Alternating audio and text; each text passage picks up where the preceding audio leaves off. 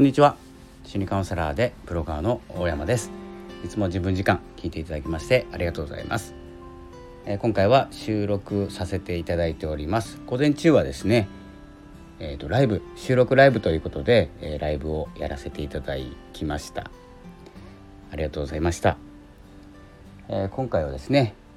収録ということで自分時間ということで自分を生きる自分を過ごそう自分を大切に生きるということをテーマにですねお話ししているんですけれども今ですね今というかお昼頃から今3時なんですけどねお昼頃からちょっと読書をしていたり他の方のブログとか読んでたりしたんですけれども休みだったんで。えっ、とダボス会議ご存知ですか？ダボス会議の記事先ほど書かせていただいたんですけれども経済フォーラムですねダボス会議というと。ちょっと詳しくはちょっとよく分かんないんですよ。世界の偉い方たち偉いっていう言い方はちょっとあのなんかよく分かんないんですけれども、えー、有識者の方たちが集まってですね世界の経済についてお話をする会議というのがあるらしいんですねダボス会議で検索していただくと分かるんですけれどもそれがですね、えーと、先月の末かなに終わって、えーとまあ、いろんな話をされていたようなんですけれども、まあ、ダボス会議年次総会ですね世界の。まあ、そこでですね、まあ、金融に、まあ、経済なんて金融についてとか金融がリセットされるとか、うんと、例えば円がなくなるとか、えー、全ての国がドルになるとか、ね、これ例え話ですよ。例えばの話なんですけれどもそんなようなお話で私たちのね、えー、こう不安を煽るような、まあ、このね会議自体はあの不安を煽る会議ではないのでお話をする会議なんですけれどもここから二次情報になって三次情報でダボス会議のこと内容をですね伝えていく方たちがどんどん形を変えていくと思うんです。でどんどん不安を煽るような記事になっていってタイトルになっていくんですけれどもそこにですね、まあ、こうダボス会議と調べて結構分かりづらいんですねあの世界の会議だからスケールが大きいから。で分かる方はいいんですよあの接している方は分かるので。でも普段接していない経済の情報世界の経済ですよ世界の経済の情報本当に小麦粉がね何円上がったという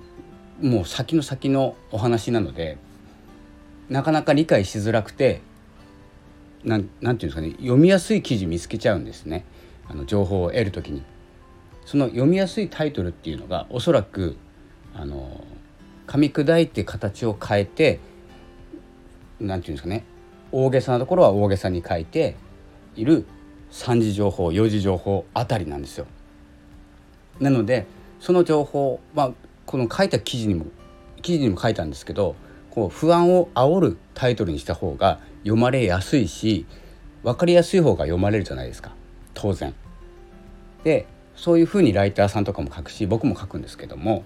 えーと、ライターさんとかあの編集さんとかがですねいろいろこう読んでもらいたくて本当は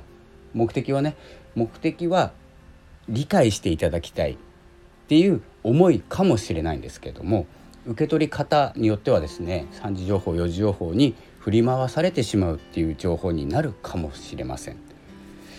なのであのこういったですね難しい情報分かりづらい情報はですね分かりづらいままあの接していくということが大事かなと思っています。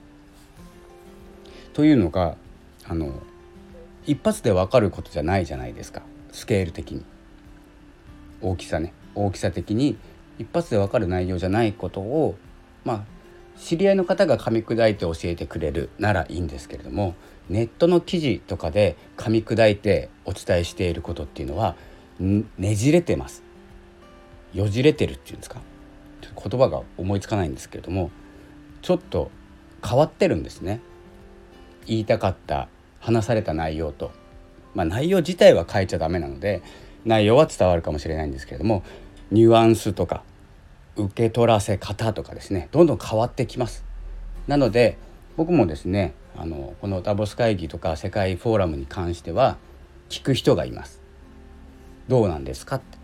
今回の会議ではどんなことが話されたんですかってすごい数ですからね。セッション的にはすごい数のセッションがあるので気になったところ僕のメンターが気になったところとか、えーと、どう感じたのか。そしてその情報から僕がどう感じるのか。で分からないところを改めて調べるとか。でそれもあの記事的には分かりづらい記事から学びます。という感じで情報にですね振り回されないようにしていきましょうということが言いた言いたいんですけれども今回はですね本当に金融が大きく変わるとか大きな転換期が来ているとか、えー、そういうもうそんなこと分かってるじゃないですか実際は。でもどんなふうに変わっていくのかっていうのが今回は具体的に話されていたんじゃないかなと感じました。なので本当にですねこの放送で言いたいことは、まあ、まあ振り回されないでいきましょうということだけなんですけれどもおそらく振り回されちゃうんですよ。なので振り回されたとしても、えーと、リスクを少なくするためには変にですねいきなり、まあ、今持っている資産がね円がなくなる早く投資しないととかで動いてしまうとその何て言うんですかね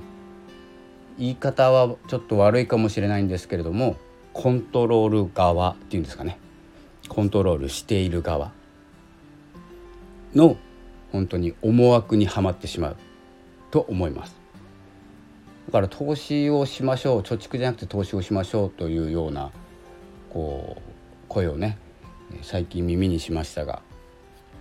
そういったようなですねまとまったお金があって自由に使えて円で持ってても価値が下がる。だから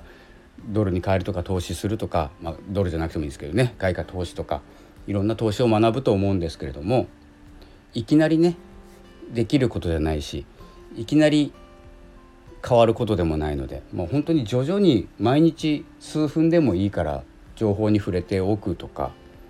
その情報っていうのはチャートとかじゃないですよ。株とかのねチャートを毎日見るとかじゃなくてどんなことをどんなことが起こっているのかどんなものなのかというところからですね、えー、理解していった方がいいのかなってちょっと思いました。少しずつね。投資とかはまあダメとかじゃなくて危険とかじゃなくてそういうこう大雑把なところじゃなくて投資について話している人はどういう人なんだろうどういうことを話しているんだろうっていうことをですね少し興味を持っていくとあのなていうんですかね。わ分かるようになっていくっていうんですかね。どんどん行動自分の行動の範囲内でできることっていうのが分かってきていてリスクがあってもやりたいと思ったことなのか本当にやらなきゃいけないって思ってやってしまうのか。で大きく結果って変わってくると思うんですね。その結果の速さもあの今は早いんですよ。ダメならダメみたいな。減るなら減るみたいなね。そういうのも早いんでじわじわとやっている人はですねいきなり行動を変えて、えー、見るのではなくて徐々にこう変えていってみる、えー、接する人を変えていってみる、えー、というふうにですねちょっとあの早いんですけど情報はちょっと流れていって早いんですけど向き合い方っていうのを変えるとどんどんその情報が集まっていってどんな情報が自分に合っているのかとかどんなスピード感で動けばいいのかとかっていうのも分かってくると思うのでそんな感じでこう接する人を変えるとかそれから行動を変えていくとか、ね、行動の習慣を変えるとかそんな風にですね動いていければと思います。変にねあの焦って不安だからって言って焦って動いてしまうと本当にコントロールされてしまうと思います。まあ、大きな何て言うんですかね大きな視点でいくとマクロの視点っていうんですかね。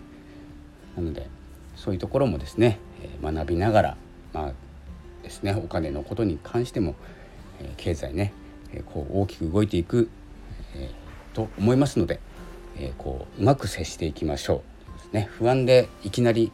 動かないっていうことですね。不安から動くとあまりいいことはないと思います、まあ、うまくいくケースもありますけれども。ということで、えー、今回はですね、えーまあ、ノートのタイトルはですね「変わっていく外側の情報と変わらない内側の好奇心」というタイトルで書かせていただいておりますので是非読んでみてください。まあ、その中にねノートの方で、えーと、と年次総会ダボス会議について経済フォーラムについて書かれている記事も載せさせていただいてますのでその方の記事も読んでみてください。では、えー、引き続きですね、えー、スタイフをお楽しみください。では本日はこの辺で失礼いたします。ありがとうございました。